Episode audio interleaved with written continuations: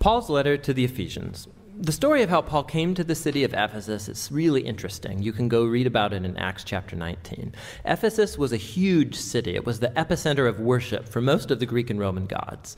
And for over two years, Paul had a really effective missionary presence there, and lots of people became followers of Jesus. Years later, after being imprisoned by the Romans, Paul wrote this letter. The movement of thought in the letter divides into two really clear halves. In the first half, Paul is exploring the story of the gospel, how all history came to its climax in Jesus and in his creation of this multi-ethnic community of his followers. The second half of the letter is linked to the first by the word therefore. And here Paul explores how the gospel story should affect how we live every part of our life story, personally, in our neighborhoods and communities, and in our families. My friends, would you pray with me? Almighty God, pour out your Holy Spirit on me and on all of us who are gathered here. Lord, take my words and make them yours. Take all of our thoughts and make them yours. And take our hearts and set them on fire for you. Father, we love you. We ask all of this in the name of Jesus Christ. Amen.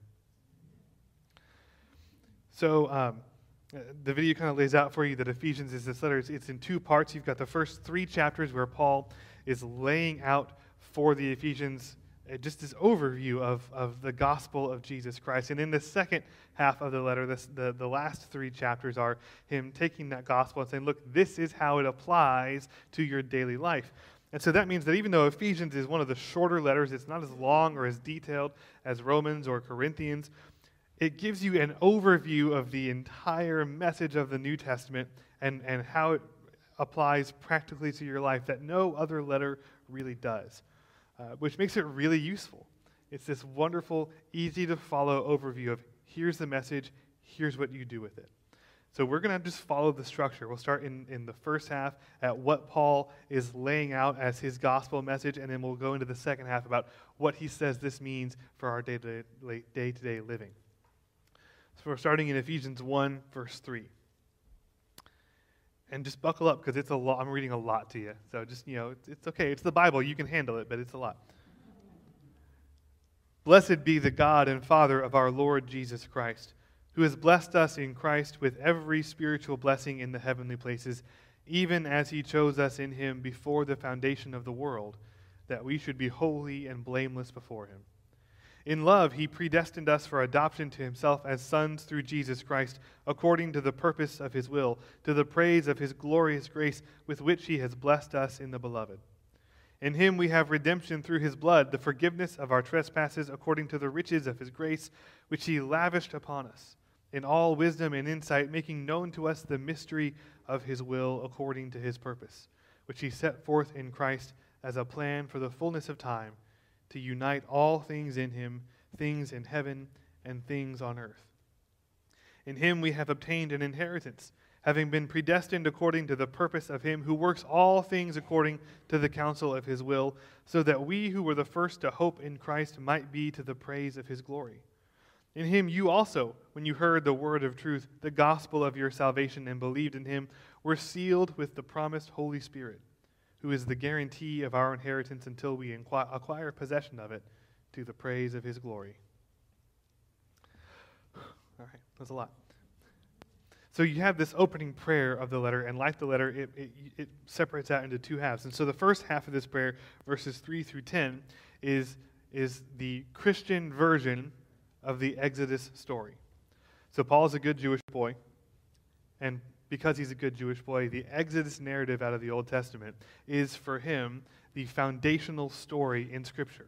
For ancient Jews in particular, the, the story of the Exodus is the story that defines who they are. We are the people who God brought out of Egypt to freedom.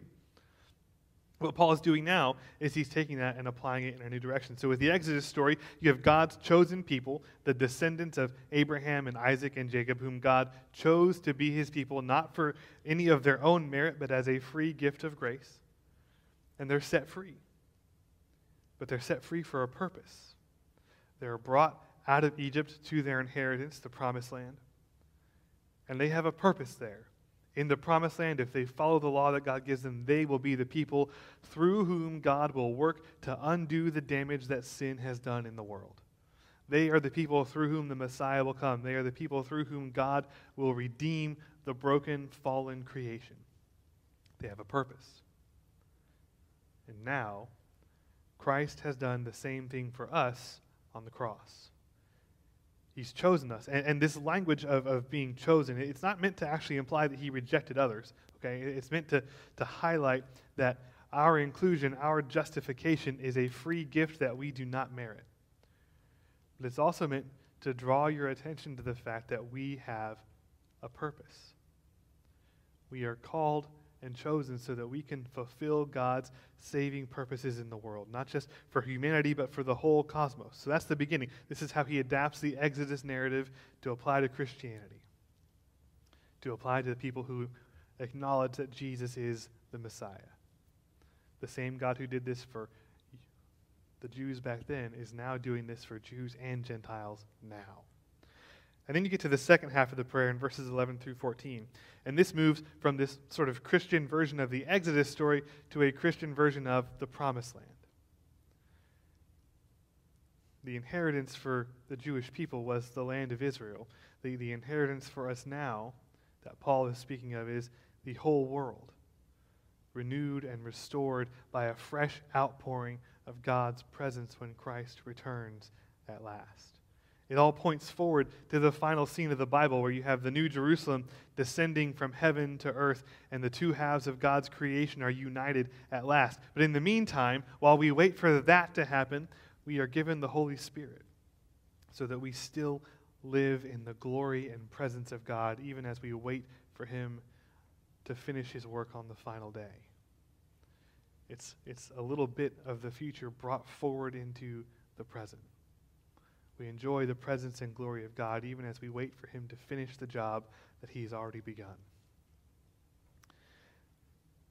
Which takes us ahead into verse twenty. That he worked in Christ when he raised him from the dead and seated him at his right hand in the heavenly places, far above all rule and authority and power and dominion, and above every name that is named, not only in this age, but also in the one to come. And he put all things under his feet and gave him as head over all things to the church, which is his body, the fullness of him who fills all in all. For Paul, the greatest display of power that the world has ever seen was the moment that God raised Jesus from the dead. In that moment, it's clear that God is more powerful than any of the rulers of this world and than any of the idols who are being worshipped by the pagans. And the thing is, he even has this above every name that is named, including the name of Caesar, who, like Jesus, claims the title Son of God. In fact, if you go pick up a Roman coin from the right time period, you'll see that it says, Augustus Caesar Divi Filius, Augustus Caesar, the Son of God. Caesar, who also called himself the Prince of Peace. Caesar, who, by the way, had his own gospel, the good news of Caesar. I'm not making it up.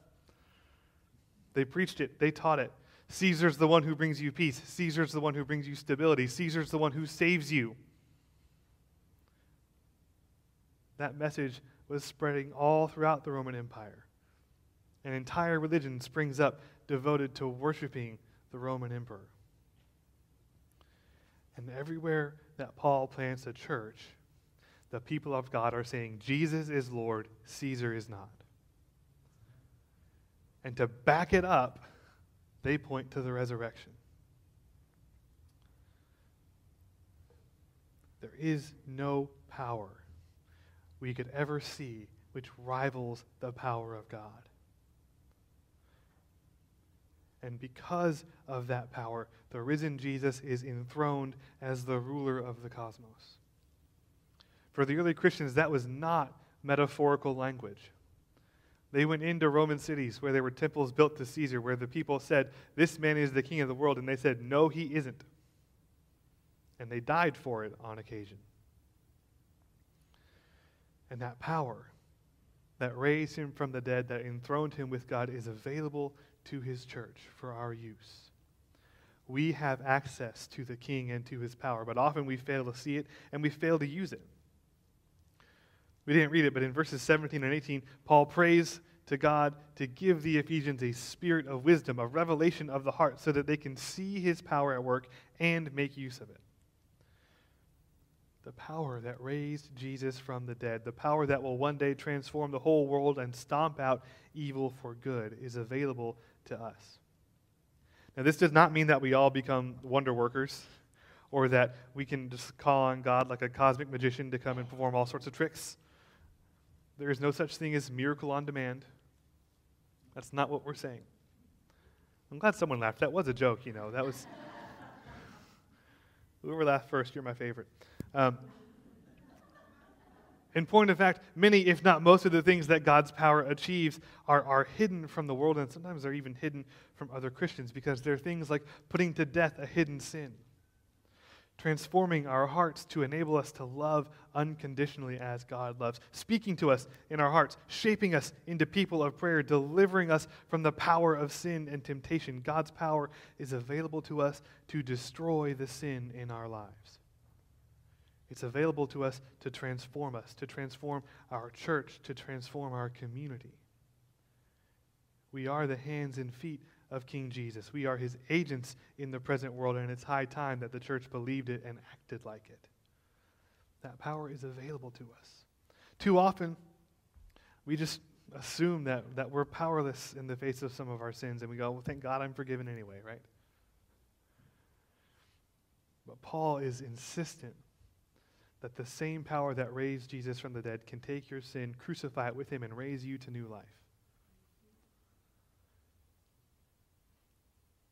And all throughout the history of the Methodist Church, this has been a core part of our belief and our message, that, that the power of God is available to us to stomp out the sin in our lives, to eradicate it, because the power of sin is broken.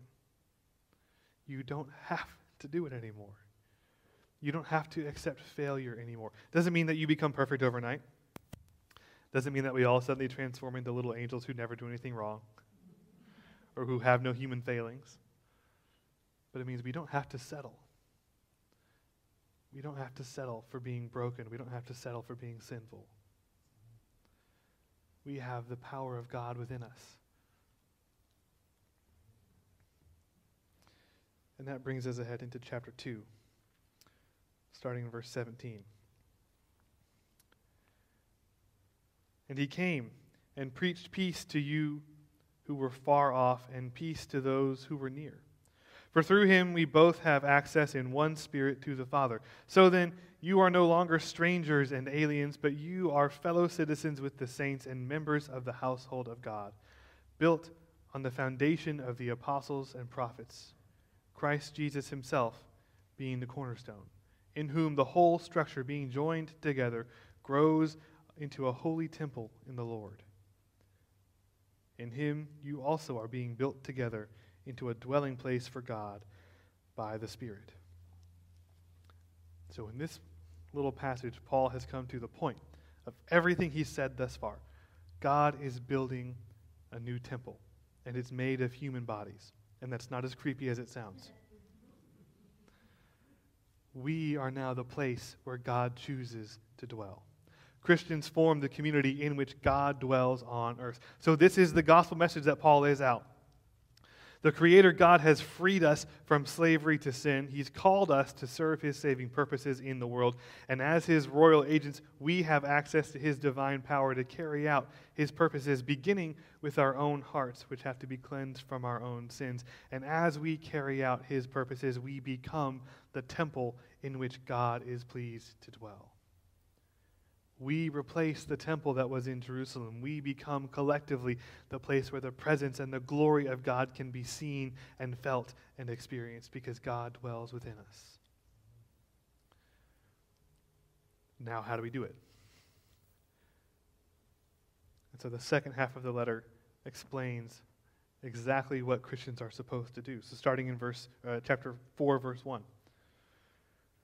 I, therefore, a prisoner for the Lord, urge you to walk in a manner worthy of the calling to which you have been called, with all humility and gentleness, with patience, bearing with one another in love, eager to maintain the unity of the Spirit in the bond of peace. There is one body and one Spirit, just as you were called to the one hope that belongs to your call. One Lord, one faith, one baptism. Walk in a manner worthy of the calling. Live up to your calling. Right? Jesus has set you free, but for a purpose. Where is Jesus leading you? What is Jesus asking of you? What is he equipping you for? All too often, we will hear questions like that, and we think of them only in individual terms, right? My calling, my gifts, God's plan for my life. And it's true that God calls us on an individual level and equips us on an individual level and, and has paths and purposes for us as individuals, but he also calls us corporately. We can't afford to think only of my calling. We have to think about our calling. Where is he leading us? Where is he leading Asbury? What is he asking Asbury to do? What is he equipping Asbury for? These are the questions we have to be asking, and these are the questions we have to be praying our way through. Why is this church here on this corner in this city at this time? How will we live up to our calling? None of the churches that Paul planted were planted randomly or without purpose. He went and sought out not just major economic centers or, or, or cities that were on big trade routes. He sought out the cities that had the biggest temples to Caesar, the cities where the, the cult of the Roman emperor was the strongest, where the devotion to Roman culture was the strongest, and planted communities in there who would say to those people, that man is not the king. He gave each church a purpose. He put them on the front lines of the battle he intended to fight. Every church was planted with a purpose, guided by the Holy Spirit. That has never changed. Churches don't spring up randomly. God does not work randomly. There are no coincidences in terms of where a church might be. If this church exists and it's here, there's a reason for it. We, we tend to get bogged down in searching for our own individual calling, our own purpose, our own gifting. And, and it's not that you shouldn't focus on those things, because you should. You should know what God is calling you to do. But often we get so absorbed in looking at that that we forget to lift our eyes up and see the bigger picture of, of what the body of Christ is meant to be doing in this place. Because we are not alone. Christianity is not a solitary religion. We are the body of Christ, and it has a purpose. How will we live up to our calling, not just as individuals, but as a church? If we skip ahead into chapter four, verse twenty-five, he'll lay it out for us. Paul's helpful that way. Therefore, having put away falsehood, let each one of you speak the truth with his neighbor, for we are members of one of another. Be angry and do not sin. Do not let the sun go down on your anger, and give no opportunity to the devil. Let the thief no longer steal, but rather let him labor, doing honest work with his own hands, so that he may have something to share with anyone in need. Let no corrupting talk come out of your mouths, but only such as is good for building up, as fits the occasion, that it may give grace to those who hear. And do not grieve the Holy Spirit of God, by whom you were sealed for the day of redemption. Let all bitterness and wrath and anger and clamor and slander be put away from you, along with all malice. Be kind to one another, tender-hearted, forgiving one another as God in Christ forgave you. Therefore, be imitators of God as beloved children, and walk in love as Christ loved us and gave himself up for us, a fragrant offering and sacrifice to God. So the simplest way to do this, the, the easiest way to live out your calling, to live out our calling, is to live as if the gospel is true. To imitate God. Now, all of us who have young children have been on the receiving end of this, right? Uh, like my daughter imitates me in all sorts of ways. Um, so every night when I put her to bed, I read her a couple of books, and then well, usually we'll sing to her like a little hymn or something. And some nights, you know, she's so tired she is asleep before we start that. But most of the time, she starts to try and sing along with you, right? She imitates you. Now, she's, you know, copying me, so she has to be like half a beat behind, and she's way off key, and so, you know, sometimes it's like, be quiet. But, you know, we, my wife and I will both notice that she does the things that we do. She, she imitates our mannerisms. She talks to the dog the same way that we do. Um, you know, when, it's, when she gets angry, she behaves just like my wife does when she's angry, so pray for me. Um, I can't say that because neither one of them is here. Um, but they respond the same way. It's down to the exact facial expression. It's hilarious. She even does it with like the, the her friends at daycare, right? We know that some of, that she copies the older kids at daycare because the older kids have clearly been taught to uh, call the, the workers at daycare, you know, Miss Tony, Miss Adele, whatever. And we realized she was copying those kids when she came home one day and called me Miss Dada, and um, had to work on that one a little bit. And so, you know, usually this is like really cute, and sometimes it's even really helpful, right? Sometimes she'll try and like clean up a spill because she's imitating us. You know, we spill something, we go get a towel, clean it up. She spills something, she goes and grabs a towel and, and makes the mess worse, but she's trying, right? She likes to stand on a stool at the kitchen counter and cut up vegetables when we're cooking dinner. And, and of course, th- those are throwaway vegetables because you don't want to eat those after she touches them. But, um, you know, she does that. Now, she also imitates our bad habits, right?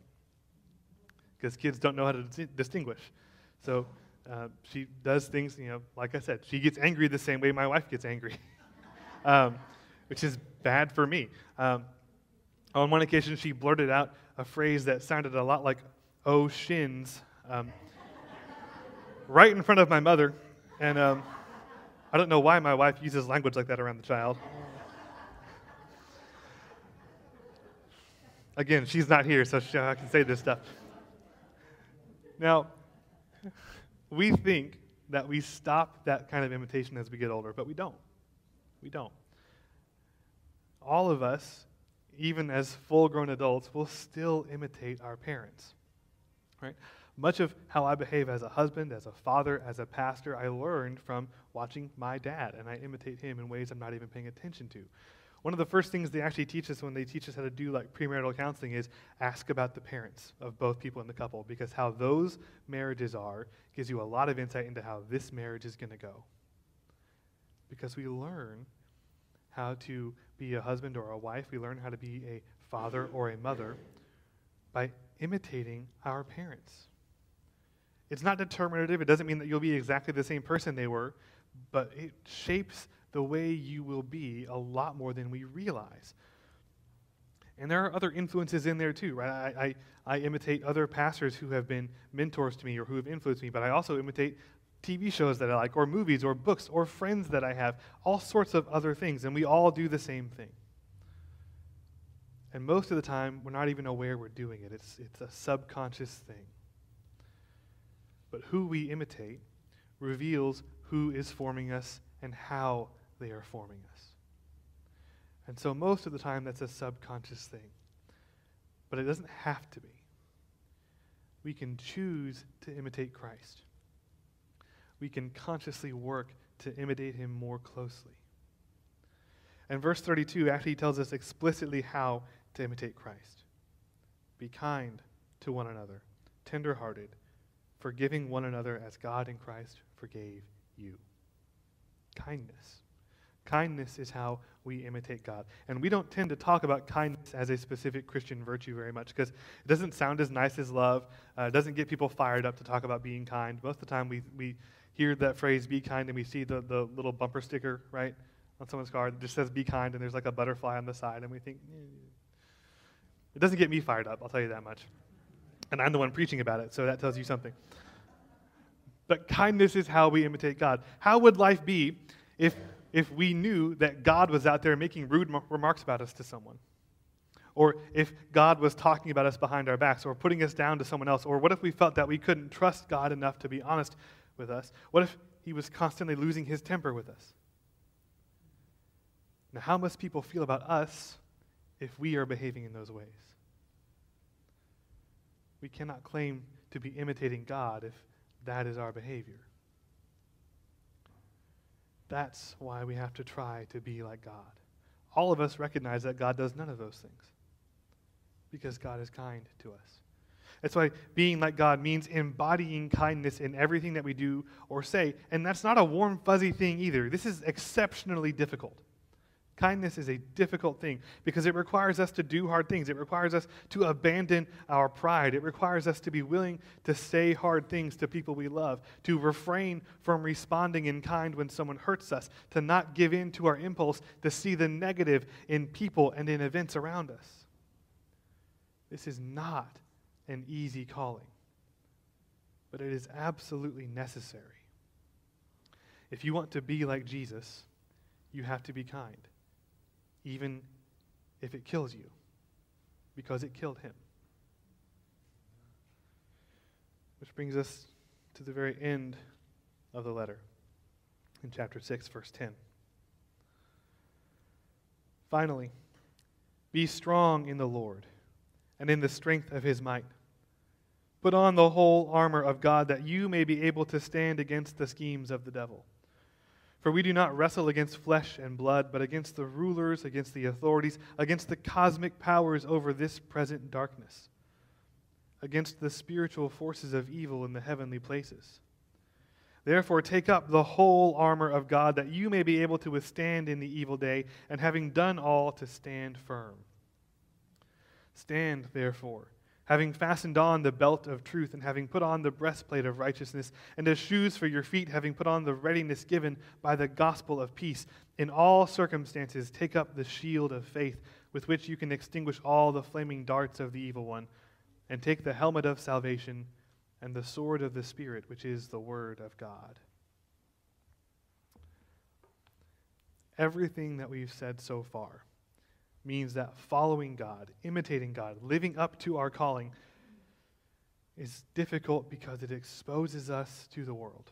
It makes us vulnerable. It scares us because it involves rejecting all the things that the world tells us make us strong and safe. And what's more, we will be opposed.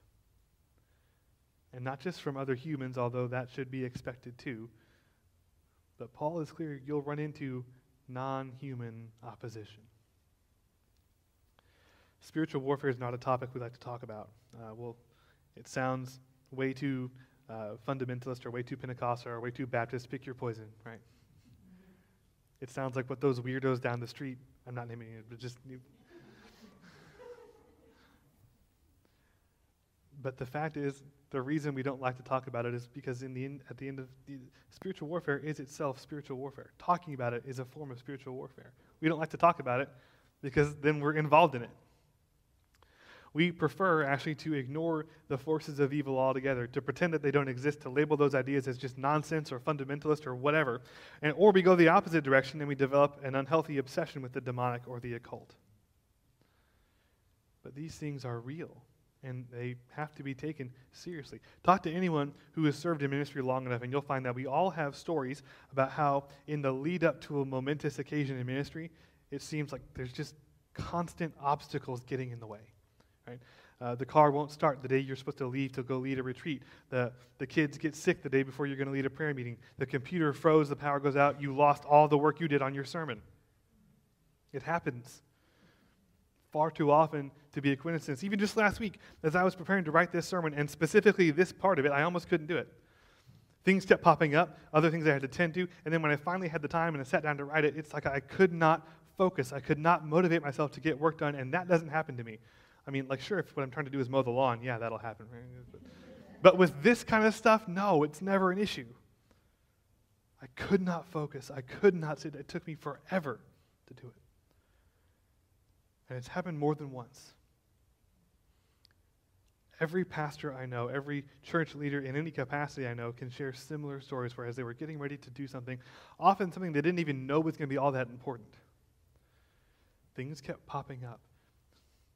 Personal emergencies, family health scares, cars not starting, power going out, lack of motivation, all of it, trying to keep them from being where God wants them to be. Over and over again. Most of us who are involved in church leadership will start to recognize when it's happening. And then we clue ourselves into, oh, something important's about to happen. Where th- these things may seem small, right? the an inability to sit down and focus may seem small, and to people who know me, it might just seem like par for the course, but but it's real nonetheless. We're all engaged in a constant struggle that too often we don't even realize is happening.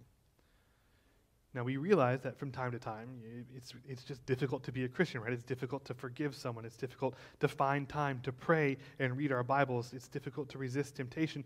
But we tell ourselves that it's normal. These are just human failings and uh, busy seasons of our lives or whatever, and we shrug it off and we go about our business. But these small struggles, they're part of a larger campaign. And they may seem insignificant, but that's only because we aren't seeing the bigger picture. We're allowing small victories to the enemy, but those small victories add up when they happen daily to each one of us.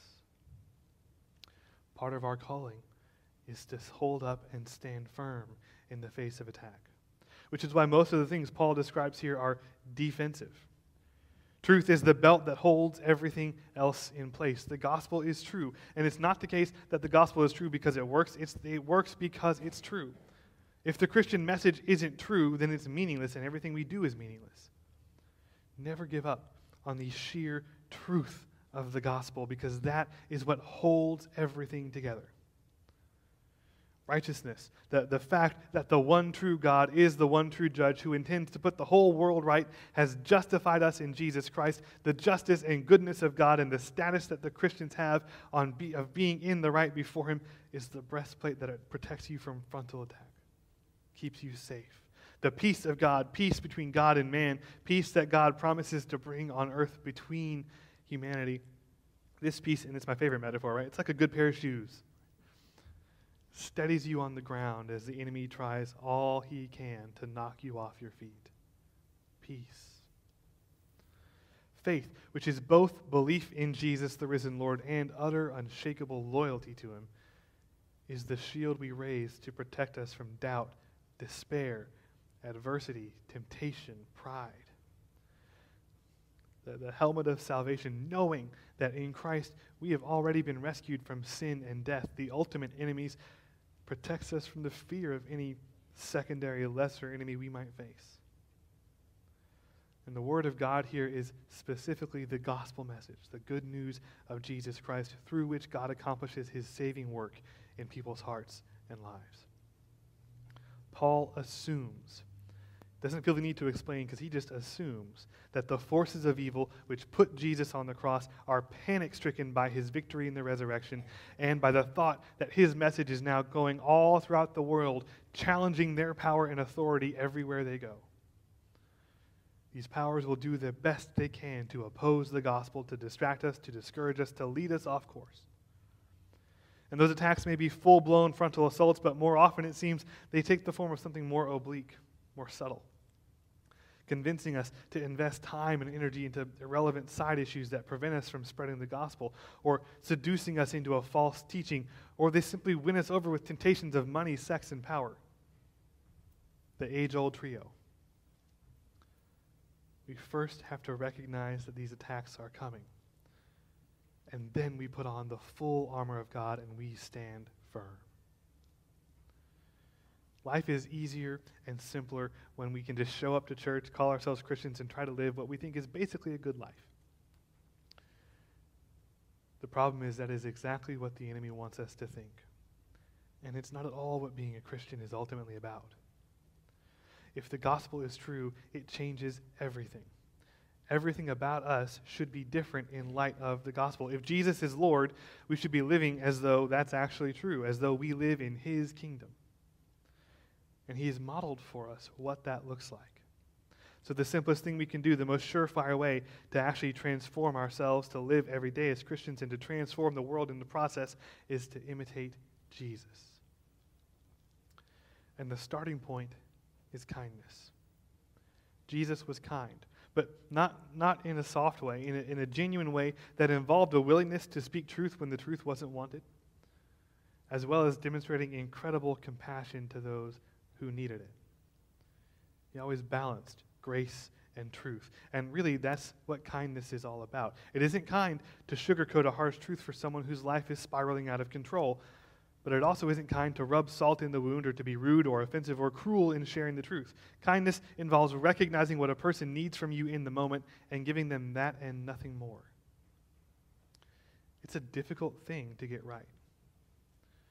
But we know that the Holy Spirit will guide us. We know that God will show us what to say, how to act, how to treat someone, as long as we are paying attention to his promptings. So my friends, I would invite you this week to be imitators of God, to be imitators of Christ. In all that you do, show God's kindness to the world around you. In the name of God, Father, Son, and Holy Spirit, amen.